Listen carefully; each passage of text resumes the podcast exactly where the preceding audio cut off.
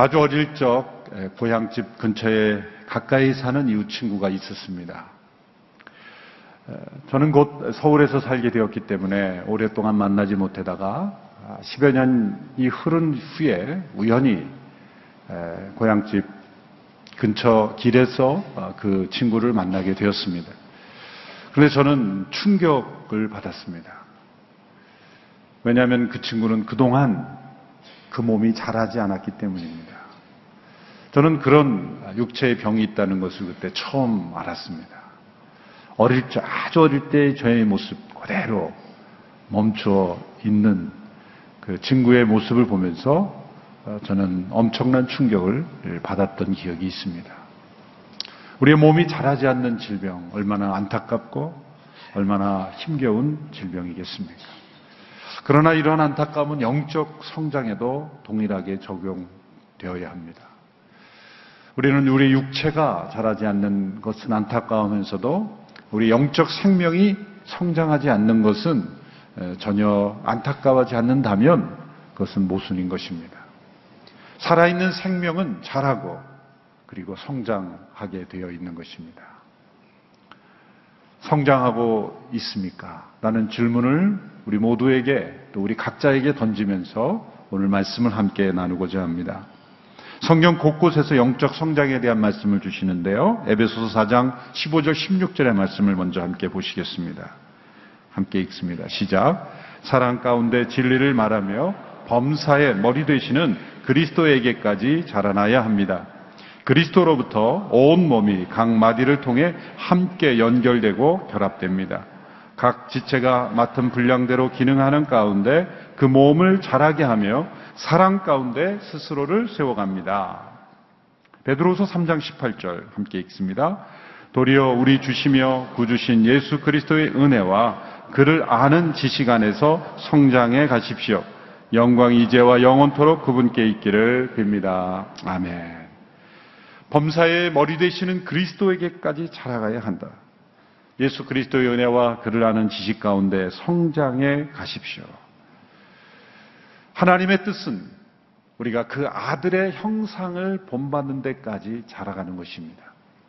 하나님은 우리 모두를 있는 그대로 부르십니다. 있는 그대로, 있는 모습 그대로 우리를 받아주십니다. 그러나 하나님은 결코 우리를 있는 모습 그대로 내버려 두시지 않습니다. 우리가 그리스도에게까지 자라도록 우리를 성장시키는 계획을 가지고 하나님은 역사하시는 분입니다. 그러므로 내가 예수님을 믿고 난 이후에 왜 이렇게 나에게 어려운 일들이 많이 생길까? 단 한 가지 이유 때문이죠. 우리가 그리스도를 닮아가는 일에 하나님께서 일하고 계신 것이죠. 우리는 더 편안한 삶, 더 안락한 삶을 기대하고 더 쉬운 삶을 기대하지만 하나님은 우리가 더 예수님을 닮아가는 삶을 이루어가기를 원하시는 것이죠. 그래서 때로 우리가 이해하기 어려운 고통도 허락하시고 그래서 고통이 깊을수록 하나님께서 더 빨리 우리를 그리스도에게까지 이끄시는구나. 내가 급행 열차를 탔구나. 이렇게 생각하시면 됩니다. 독수리가 자기 새끼 독수리를 훈련하는 그 방법에 관한 글을 읽은 적이 있습니다. 독수리는 그 둥지를 만드는 아주 정교한 건축 기술을 가지고 있다고 합니다. 나뭇가지를 깔아놓고 그 위에 돌들을 또 놓고 그 위에 아주 푹신한 그런 부드러운 깃털을 올려놓는다고 합니다. 그리고 그 위에서 새끼를 키우는 거죠. 그런데 새끼가 어느 정도 자라서 이제 스스로 날아야 될 때가 되면 그 부드러운 깃털을 치워버린다고 합니다. 그러면 푹신했던 그, 그 장소가 갑자기 차가운 돌이 되고 또 밑에 나뭇가지가 자기를 찌르게 되고 그래서 어느 날 이 새끼 독수리가 결심을 하게 된다는 거죠. 더 이상 여기서 못 살겠다. 날아야 되겠다. 그때부터 하늘을 날 결심을 하게 되고 하늘을 날기 시작한다는 거죠. BBC 방송에서도 비슷한 방송을 제가 봤는데 높은 나무 위에서 어느 새가 자기 새끼 새를 밀어버리는 거예요. 밀어버렸을 때 그 새끼 새가 그 나무 위에서 떨어지는데 발버둥을 칩니다. 그런데 발버둥 쳐도 아직 날 수 있는 힘이 없기 때문에 그대로 땅으로 떨어지는 거예요. 근데 다행히도 그 밑이 푹신한 그 흙과 그 나뭇가지들이 있기 때문에 탄력을 받아서 다시 이렇게 튕겨져 나오는 그런 모습을 그 BBC 방송에서 아주 정교하게 촬영을. 또다시 올라가면 또다시 떨어뜨립니다. 계속해서 수직 낙하로 여러 번 떨어진 이후에야 그 작은 새는 날개의 힘을 얻어서 어, 날아가게 되는 것이다. 하나님께서는 우리를 훈련시키시고 연단시키셔서 우리가 하늘을 나는 새와 같이 그렇게 하나님 안에서 날 수 있는 영적 자유를 얻기까지 때로 우리를 연단시키시고 훈련시키십니다. 인생의 모든 과정에 하나님의 목적은 바로 우리가 그리스도에게까지 자라나게 하시는 것입니다. 그래서 내가 이해하기 어려운 모든 상황을 통해서 우리는 이 질문을 계속해서 던져야 한다고 생각합니다. 하나님께서 이 일을 통해서 나를 어떻게 그리스도를 닮아가게 하시고 계신가? 이 영적 성장은 캘린더에 의해서 측정할 수 없습니다. 예수님을 믿은 지 오래됐다 그래서 저절로 영적 성장이 이루어지지 않습니다. 교회에 등록한 지 수십 년이 됐다 그래서 저절로 영적 성장은 결코 이루어지지 않습니다. 교회 생활이 익숙해졌다 그래서 그것이 곧 영적 생활이 익숙해 이루은 것은 아닙니다. 외적인 활동이 많아졌다 그래서 봉사가 많아졌다 그래서 그것이 영적 성장의 지표라고 말할 수도 없습니다. 영적 성장은 꼭 우리가 많은 성경 지식과 어떤 신학적 지식을 가지고 있다고 해서 또 이루어졌다라고 말할 수도 있는 것도 아닙니다. 영적 성장은 오직 우리 안의 내면과 외면의 성품과 그의 심령 속에 예수 그리스도의 마음과 그분을 닮은 성품으로 나타나는 것. 그것이 바로 중요한 지표가 되는 것입니다. 오늘 사도 요한은 오늘 본문을 통해서 사랑하는 성도들이 영적 성장을 이루어가고 있음을 기뻐하고 있습니다. 그리고 계속해서 이루어갈 것을 권면하고 있습니다. 오늘 본문에 보면 성도들이 영적 성장을 이루어가고 있는지를 판단할 수 있는 중요한 평가 기준을 보여주고 있습니다. 오늘 짧은 본문을 읽으면서 우리가 주목할 것은 이 짧은 세 구절 안에 동일한 내용이 반복되고 있다는 거죠. 오늘 본문을 보면 12절과 13절의 내용, 그 내용이 14절에서 다시 한번 반복되고 있습니다. 그런데 동일한 내용이 반복되는 것 같지만 그 우리말 한글 성경에는 나타나지 않지만 중요한 변화가 있습니다. 그것은 시제가 변화됩니다. 우리말도 보면 11절, 12절에 보면 자녀들이여 내가 여러분에게 쓰는 것은 또 13절에 아버지들이여 내가 여러분에게 쓰는 것은 14절에 자녀들이여 내가 여러분에게 쓰는 것은 이렇게 그냥 쓰는 것은 쓰는 것은 쓰는 것은 이렇게 되어 있지만 원문에 보면 시제가 바뀝니다. 12절 13절에서는 현재 시제로 또 14절에서는 과거 시제로 바뀌는 거죠. 엄밀하게 말하자면 헬라어로 부정과거지만 그냥 과거라고 이렇게 하셔도 문제가 없겠습니다. 동일한 내용을 쓰면서 한 번은 현재 시제로 지금 내가 너희들에게 쓰고 있다. 영어는 I am writing. 내가 너희들에게 지금 쓰고 있다. 현재 시제로 쓰고 바로 직후에 나오는 구절인데 내가 너희에게 이미 썼던 것은 이렇게 과거로 바꾸어서 다시 반복하는 것입니다. 이것은 수사적인 표현이죠. 너무나 중요한 것을 강조할 때 마치 방금 전에 썼지만 그것을 오전에, 오래전에 쓴 것처럼 과거형으로 내가 전에 너희들에게 이렇게 썼던 것은 이렇게 예, 시제를 바꿈으로써 다시 한번 반복하여 강조하고 있는 것입니다. 우리 올해 표가 낮은 곳, 더 낮은 곳으로 이렇게 반복했죠. 자, 여러분들에게 이렇게 설명한다고 생각해 주십시오. 여러분, 우리가 낮은 곳으로 가야 합니다. 현지 시제로 말하죠. 그러고 나서 바로 제가 여러분들에게 낮은 곳으로 가야 한다고 말씀드렸습니다. 이렇게 되면 과거형이 되는 거죠. 아주 중요한 내용을 마치 오랜 시간 동안 강조한 것으로 표현하기 위해서 시차를 두어서 강조하는 거죠. 한 번은 현재로, 한 번은 과거형으로. 그렇게 마치 오랜 시간이 이 절과 절 사이에 흐른 것처럼 느끼도록 만듦으로써 아, 이 지속적으로, 계속적으로 강조되어야 될 중요한 내용이구나라는 것을 설명하는 기법인 것입니다. 또 한 가지 본문에서 발견되는 특이한 점은 세 개의 다른 호칭을 사용하고 있다는 것이죠. 이 부분이 해석의 어려움을 가져다 주는 것입니다. 보면 세 개의 호칭이 나옵니다. 첫 번째는 12절에 자녀들이여 이렇게 나오고 13절에는 아버지들이여 이렇게 나오고 또 중간에 청년들이여 이렇게 나옵니다.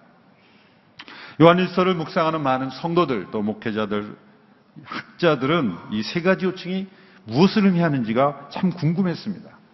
여러 해석들이 등장하는데 세 개의 중요한 해석으로만 예, 구분할 수 있습니다. 이것을 설명하는 이유는 이 본문을 묵상하면서 너무 아, 많은 해석에 빠지지 않도록 예, 도와드리기 위해서 정리해 보는 겁니다. 첫째는 요칭은 육체적인 나이로 그냥 해석하는 겁니다. 문자 그대로 어린 아이들은 어린 아이들, 뭐 청소년들, 아이들, 아버지들은 그 육체의 나이가 만연한 그런 어른들, 그리고 청년들은 그냥 젊은 청년들, 우리 대학 청년 시절에 있는 청년들로 보는 것입니다. 그래서 아버지들은 그 당시에 리더십들, 장로들, 그런 영적 지도자들로 보고 청년들은 그냥 젊은이들로 보고 권면한 것이다. 그런데 이 해석이 어색한 것은 순서가 애매하죠. 육체의 나이라면 자녀들이 나오고 그 다음에 청년들이 나오고 그 다음에 아버지들이 나왔다면 아 이것이 물리적인 육체적인 나이의 순서다 이렇게 해석하기가 자연스러운데 그 순서가 바뀌어 있다는 거죠. 또 나이에 따른 권면의 내용 또한 연령에 맞는 것이라고 보기가 어렵습니다. 죄 사함은 자녀들에게만 또 아버지들은 최초부터 계신 하나님을 알았다는 것 내용 그리고 젊은이들은 악한 자를 이겼다는 내용 이 내용이 나이에 따른 권면에만 맞는 것이다라고 보기가 어렵습니다. 두 번째 그래서 해석으로 사람들은 넘어갑니다. 이것은 이 세 가지 호칭이 영적 성장의 세 단계를 보여주는 세 종류의 사람들이다. 이렇게 보는 거죠. 주도교회 어거스틴부터 많은 사람들이 이런 해석을 했습니다.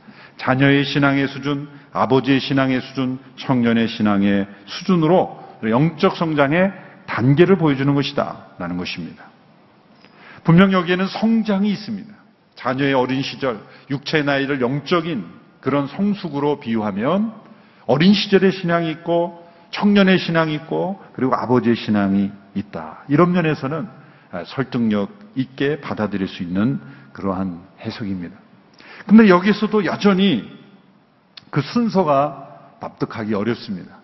그렇다면 어린아이로부터 시작해서 청년의 강한 신앙이 되고 아버지 원숙함으로 간다라고 했을 때 이 순서만 바뀌어 놨더라면 어색하지 않을 텐데 이 부분이 걸립니다. 또 한 가지는 13절에 보면은 이 아버지들에게 태초부터 계신 일을 알았다 이렇게 설명하고요. 또 14절에 보면 아버지에게 준 권면이 자녀들에게도 반복이 됩니다. 14절에 보면 자녀들여 내가 여러분에게 쓰는 것은 여러분이 아버지를 알았기 때문입니다. 이 아버지를 알았다는 것이 자녀들에게 준 그 내용과 아버지들에게 준 내용이 동일한 내용이에요. 이런 의미에서는 분명하게 다른 영적 성장의 단계의 차이다 이렇게 보기에는 또 이 어려움이 있는 것입니다. 그래서 세 번째 중요한 해석은 모든 성도들의 영적 성장을 세 가지 호칭을 통해 말씀하고 있다라는 견해입니다. 저는 이 견해를 따릅니다. 왜냐하면 자녀들이여라고 하는 호칭이 특정한 단계에 있는 성도들만의 호칭이 아니라 요한일서 전체에서 요한은 모든 성도들을 대상으로 하는 호칭으로 반복해서 사용하고 있기 때문이죠. 오늘 본문뿐만 아니라 3장, 4장 이르기까지 틈나는 대로 자녀들이여, 자녀들이여, 자녀들이여. 모든 성도들, 그가 염두에 두고 기도하는 모든 성도들을 일컬을 때 요한은 자녀들이여 라는 말을 사용했습니다. 그것은 이 사도 요한이 비교적 노년의 때 어쩌면 그가 이 서신을 마지막으로 생을 마감할 수도 있는 유언과도 같은 이 마지막 노년의 때에 기록했기 때문에 그에게는 모든 성도들이 다 자녀들처럼 그렇게 여겨졌기 때문이죠. 또한 이 순서를 보면 자녀들이 나오고 그 다음에 그 아버지들이 나오고 그 다음에 청년들이 나오는 순서가 구약 성경에도 발견이 됩니다. 요엘서 2장 28절의 말씀을 우리 같이 한번 보겠습니다. 요엘 2장 28절 시작.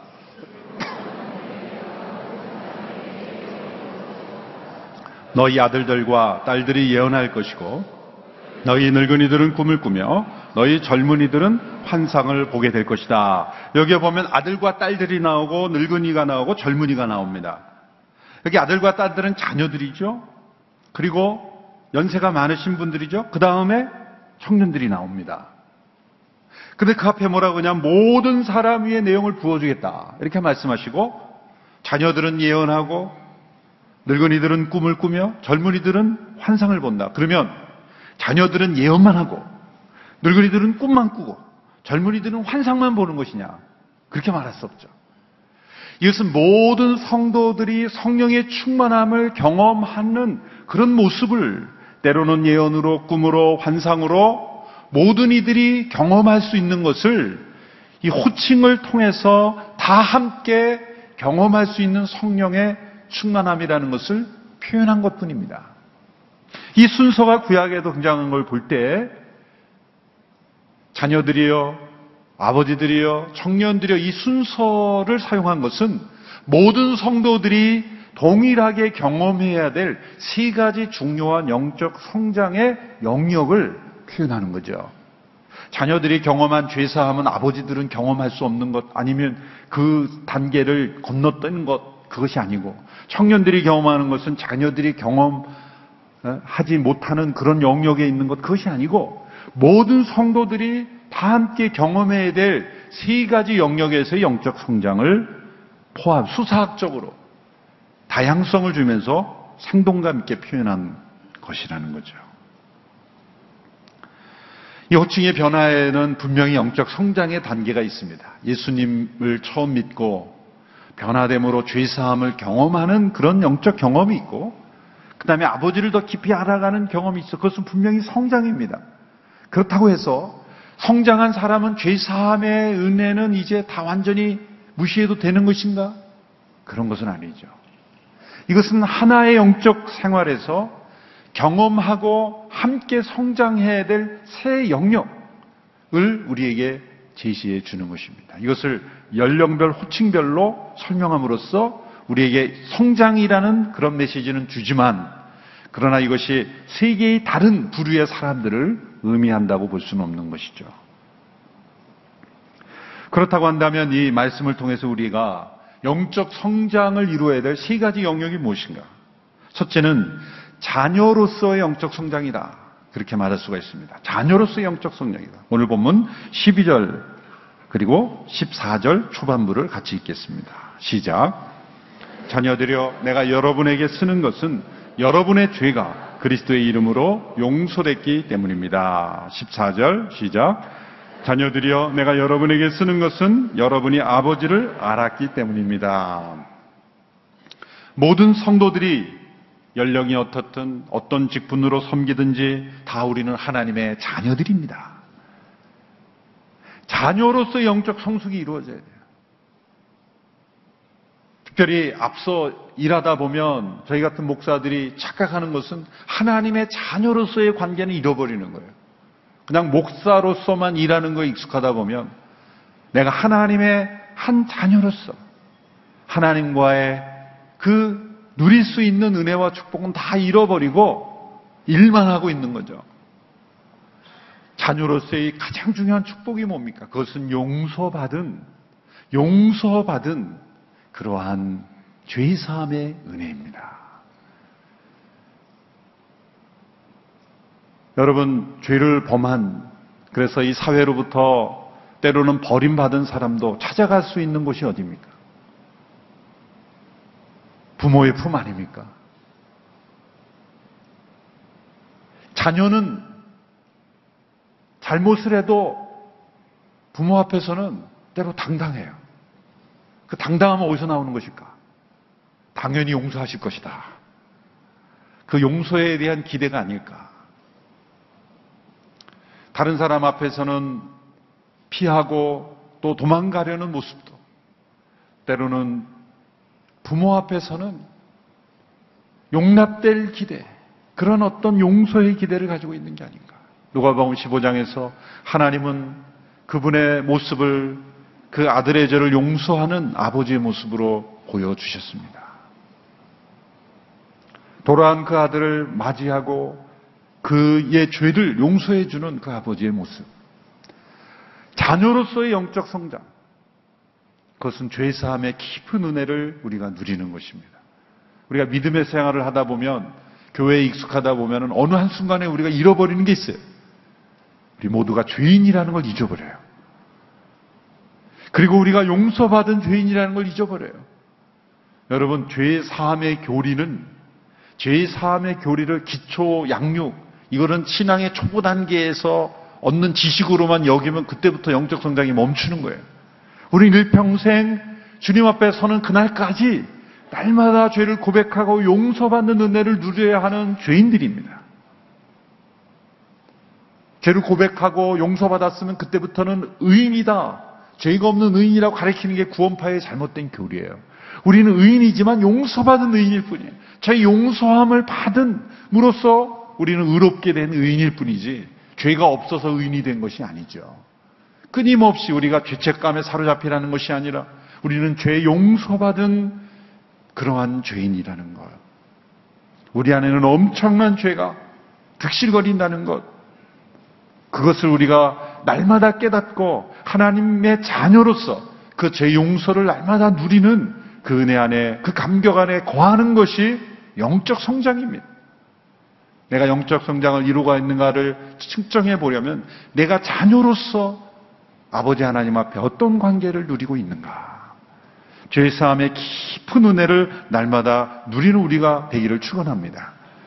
그래서 영적 성장의 그 양육에 있어서 우리가 대학이나 이런 교육기관에서는 뭐 그 101, 201, 뭐 302 이렇게 100대, 200대, 300대 이런 커리큘럼이 심화되는 과정이 이렇게 그 고급 코스들이 이렇게 되잖아요. 근데 영적 성장에서는 절대 그게 적용되지 않습니다. 왜 그럴까요? 죄 사함의 은혜는 이미 나는 띈 것이기 때문에 이미 나는 마스터한 것이기 때문에 그 다음 단계다 이게 이루어지지 않아요. 깊은 영적인 성승을 이룬 사람도 그의 밑바닥에는 언제나 나는 용서받은 죄인이라는 것. 그 감격과 은혜가 날마다 살아있는 것이 영적 성장이기 때문에 나는 기초를 뗀 사람이야 그런 생각하시면 안 됩니다.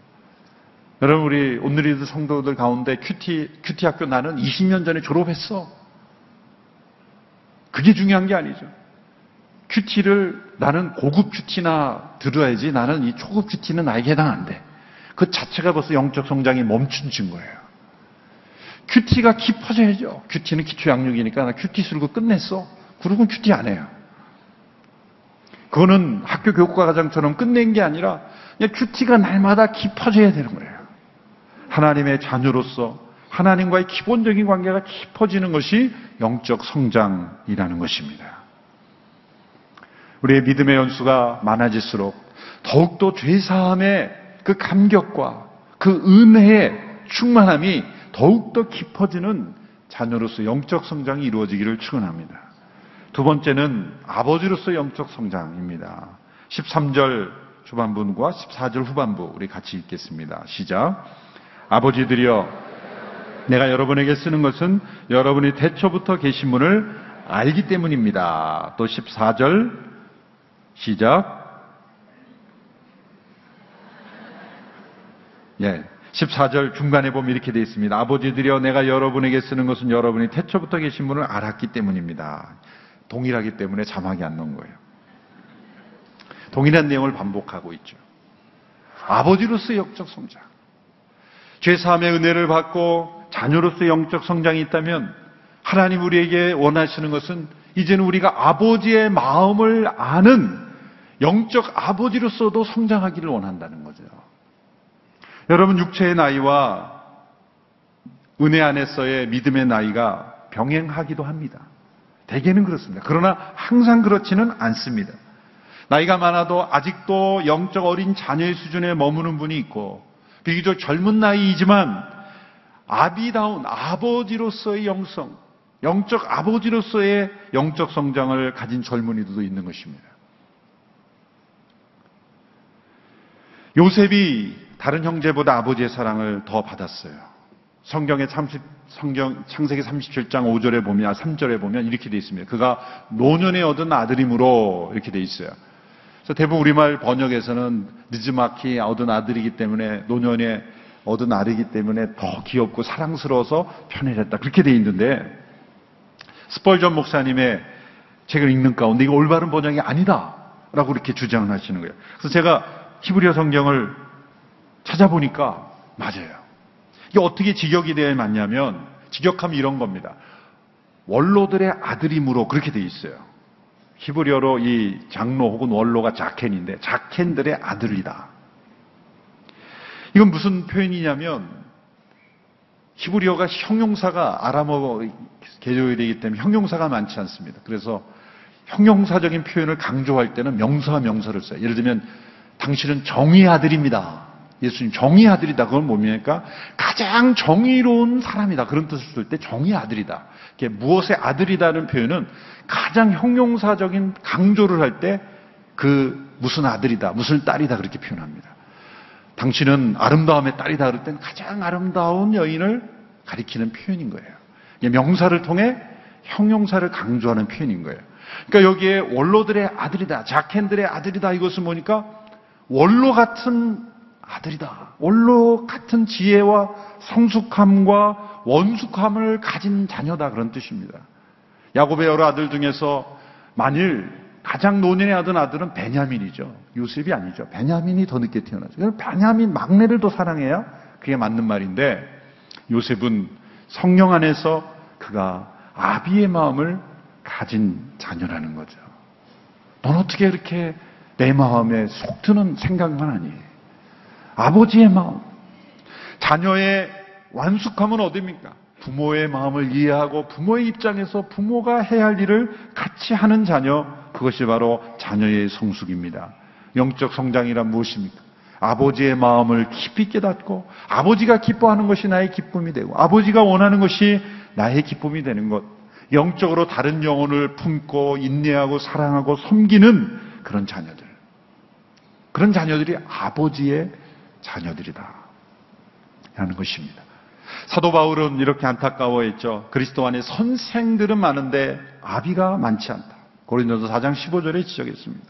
다른 사람들에게 이것이 옳다, 저것이 옳다, 이렇게 해야 된다, 저렇게 해야 된다. 선생들은 많은데 한 영혼을 낳고 그 영혼을 사랑과 인내로 양육하는 영적 아비들이 적음을 안타까워했어요. 오늘날 시대의 교회에 어려움도 밖으로 그것입니다. 선생은 많은데 아비가 부족한 거예요. 아비가 많은 시대의 교회는 한 영혼 한 영혼을 책임지고 양육하기 때문에 사생아가 없습니다. 버려진 자녀들이 없습니다. 모두가 다 돌봄을 받으면서 건강하게 자라갑니다. 선생은 많은, 아비가 없는 곳에는 옳고 그름은 잘 따지고요. 무엇을 어떻게 해야 되는지는 잘 압니다. 그런데 문제를 해결하는 영혼이 부족하는 거예요. 아비는 많지만 아비가 아 선생은 많지만 아비가 부족한 그런 시대. 바로 오늘 이 시대의 모습입니다. 우리는 일대일 양육을 통해서 이 아비의 마음을 경험할 수 있는 좋은 제도가 있습니다. 일대일 양육을 통해서 한 영혼 한 영혼을 품는 그런 아비의 마음을 우리가 더욱더 성장해가는 우리 모두가 되기를 바랍니다. 그 아버지 하나님은 태초부터 계신 분. 태초부터 계신 분을 안다면, 태초부터 지금까지 동일하게 역사하셨던 그 하나님의 마음을 다 안다는 것은 성경 전체를 통해 역사하신 하나님의 마음을 아시는 거예요. 역사를 움직이시는 하나님의 법칙을 아는 거예요. 역사를 왜 이렇게 역사하셨는지, 왜 심판하셨는지, 왜 구원하셨는지, 왜 때로 징계하시는지, 왜 때로 한 영혼을 택하시는지를 태초부터 지금까지 일하시는 하나님 아버지의 마음을 안다는 것. 그는 미래의 역사를 내다볼 수 있다는 거죠. 예견할 수 있다는 거죠. 그리고 올바로 갈 수 있다는 것입니다. 이 아버지의 마음을 깨닫는 영적 성장이 우리 모두에게 있게 되기를 축원합니다. 세 번째는 청년으로서 영적 성장. 우리 13절 후반부, 14절 후반부 함께 읽겠습니다. 시작. 청년들이여 내가 여러분에게 쓰는 것은 여러분이 악한 자를 이겼기 때문입니다. 또 14절 청년들이여 내가 여러분에게 쓴 것은 여러분이 강하고 하나님의 말씀이 여러분 안에 거하심이에요. 여러분이 그 악한 자를 이겼기 때문입니다. 청년의 특징은 힘이 세고 강하다는 것입니다. 청년의 때를 비유했지만 이것은 육체의 강함을 의미하는 것이 아니죠. 영적인 강함을 의미하는 것입니다. 청년의 때 육체의 강함은 오히려 죄를 범하기 쉽죠. 넘치는 에너지는 때로 과욕을 불러일으킬 때가 많은 것입니다. 청년이 실수가 많고 잘못 행하는 것은 에너지가 많기 때문이에요. 그것은 삼손의 강함이죠. 삼손은 힘이 강, 강하고 근육이 세고 에너지가 많았기 때문에 그는 오히려 타락했습니다. 여기서의 강함은 은혜 안에서의 강함이에요. 약함 속에서의 강함입니다. 사도 바울이 고백한 대로 고린도서 12장에서 내가 약할 그때 곧 강함이라. 이는 그리스도의 능력이 내게 머물게 되기 때문이라. 오히려 육체의 강, 약함 속에서 환경의 열악함 속에서 그리고 고난의 약함 속에서 경험하는 강함인 것입니다. 나의 육체의 강함이 아니라 하나님의 은혜로부터 오는 강함. 사도 바울이 디모데에게 권면한 대로 내 아들아 내가 그리스도 예수 안에 있는 은혜 속에서 강하고 은혜 속에서 강하다는 게 뭘까요? 오뚜기라는 오뚜기. 오뚜기는 넘어뜨려도 바로 일어나요. 바로 일어납니다. 때로 쓰러져도 바로 일어납니다. 왜? 은혜가 나를 강하게 회복시켜 주기 때문이다. 이 강함은 또한 하나님께서 여호수아에게 말씀하신 강함입니다. 여호수아 1장에서 강하고 담대하라. 이 강하고 담대하는 것은 육체적인 용맹, 어떤 육체의 강함이 아니죠. 이 강함은 그 뒤에 설명됩니다. 내가 이 율법책을 내 입에서 떠나지 말게 하고 주야로 묵상하여 그 가운데 기록한 대로 다 지켜 행하라. 내가 형통하리라. 이 강함은 뭡니까?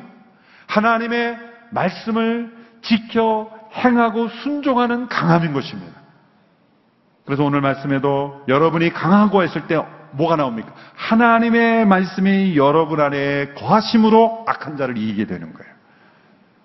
우리가 악한 자를 이기게 되는 비결은 무엇입니까? 그것은 하나님의 말씀이 우리 안에 거함으로써 가능하게 된 거예요. 이 순서가 중요해요. 내가 하나님의 말씀을 주장한다 이렇게 설명하지 않고 하나님의 말씀이 우리 가운데 거하신다라고 말씀해요. 주어가 하나님의 말씀이 먼저 시작돼요. 내가 하나님의 말씀을 연구하고 내가 하나님의 말씀을 깨닫고 내가 하나님의 말씀을 이해하는 것이 돼서는 부족해요. 이 말씀이 인격으로 역사하시는 하나님의 임재가 나를 주장하는 것 그것이 바로 우리의 강함인 것입니다. 그래서 우리가 성경 공부 읽을 때 이런 말은 굉장히 교만함을 쓰면 안 돼요. 말씀을 내가 뚫어야 되겠다. 하나님의 말씀이 존재한 이후로 하나님의 말씀을 뚫은 사람은 없습니다. 그게 아니라 하나님의 말씀이 나를 뚫어야죠. 하나님의 말씀에 뚫린 존재가 돼야지 내가 자꾸 말씀을 뚫으려고 그래요. 막 드릴을 갖고 뚫고 막 송곳으로 뚫고 말씀을 파서 내가 뚫으려고 그래요. 그 교만한 거예요. 내가 말씀 위에 있는 존재가 될 때 내가 말씀을 요리하고 내가 자꾸 뚫으려고 해요. 여러분 말씀을 뚫게 해준다는 거 너무 그렇게 현혹되지 마세요. 그거는 위험한 거예요. 오히려 하나님의 말씀이 나를 뚫게 하는 그런 모임에 참여하세요. 하나님의 말씀이 내 안에 거하게 하는 그런 말씀의 태도가 더 중요한 거예요. 성경을 관통하려고 그래, 자꾸. 내가 관통되려고 하진 않고 자꾸 성경을 관통하려고 그래. 하나님의 말씀이 내 안에 거해야 된다. 이 거한다는 단어도 중요한 거예요. 이게 하루아침에 이루어지지 않는다는 거예요. 잠깐 방문해서는 안 돼요. 거해야 돼. 내면화돼야 돼. 지배해야 된다는 거예요. 위기 때에 하나님의 말씀의 능력이 나타나지 않는 것은 평상시에 말씀의 지배함이 없기 때문에. 예수님이 광야에서 사단을 이길 때, 기록되었을 때, 그것은 그 순간에 찾아서 그런 게 아니에요. 회당에서 내면화된 하나님의 말씀이 그 안에 거하셨기 때문에 튀어나오는 거예요. 때에 그냥 튀어나오는 말씀이 없으면 사실은 이길 수 없습니다. 우리 학교 다닐 때 시험 볼 때 오픈북이 있잖아요. 그럼 오픈북을 하면 저희 신학교 때도 오픈북을 해준 교수님이 있어요. 기대 엄청 하고 왔습니다. 공부 안 하고 왔습니다. 근데 뭘 어디에 있는지 알아야 찾아 쓰죠. 오픈북은 아무데나 다 정답이 나와 있는 게 아니에요. 오픈북도 공부한 사람이 어디 있는지 알아야 기억나지 않을 때 도움이 되는 거지. 오픈북이라고 해서 그냥 가면요. 그냥 책만 열려 있을 뿐이에요. 답은 못 찾아요. 갑자기 찾아내려고 그러면 말씀이 찾아지지 않는 거예요. 내면화된 말씀이 그 위기의 순간에 튀어나와야 되는 거예요. 튀어나와야 되는 거예요. 순간 기억이 나진 않을지만 그렇지만 그 말씀이 내면화될 때 튀어나와요. 성령의 검이 곧 말씀이라 그랬죠? 에베소 6장에서. 그래서 검이 있어요. 근데 악한 자가 탁 나왔어요. 검을 빼려고 그러는데 하도 안 빼서 빼지지가 않아요. 그게 우리 그의 모습이에요. 가까스로 뺐는데 녹슨 검이에요. 좌우에 날이 선 검이 아니라 녹슨 검, 빠지지 않는 검, 잃어버린 검. 하나님의 말씀이 우리 안에 충만히 거할 때 악한 자가 등장해도 우리는 그 악한 자를 능히 이기는 청년의 성숙이 우리에게 있을 줄로 믿습니다.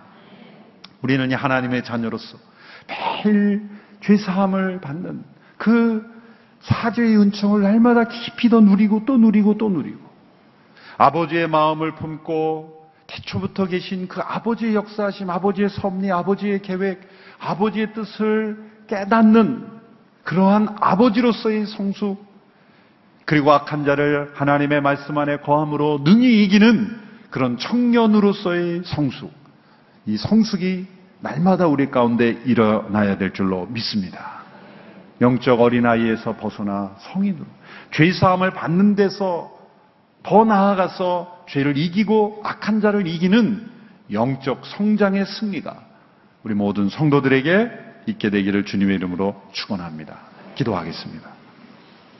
하나님 아버지 우리를 구원하시고 있는 모습 그대로 우리를 받아주시며 또한 우리를 있는 모습 그대로 내버려 두지 아니하시고 그리스도에게까지 자라도록 우리를 인도하심을 감사합니다.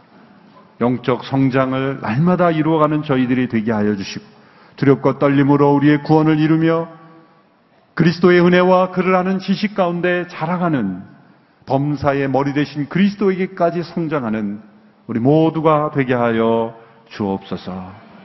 얼마나 우리 죄를 용서하셨는지를 날마다 깊이 감격하며 아버지의 마음을 날마다 깨닫느며 그리고 악한 자를 말씀 안에 이기는 승리의 삶 살게 하여 주시옵소서. 예수님의 이름으로 기도하옵나이다. 아멘.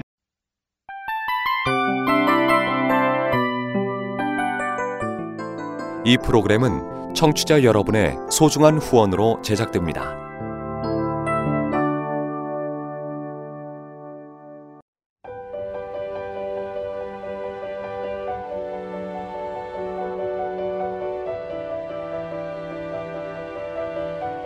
세상에는 수많은 교회들이 있지만 더 깊이 있는 말씀 강해를 찾기 위해 크기로만 교회를 선정하지 않습니다.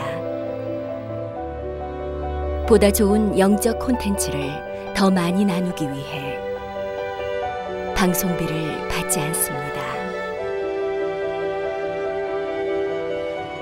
1년 365일 복음만 전하고 싶어서 우리는 광고를 하지 않습니다.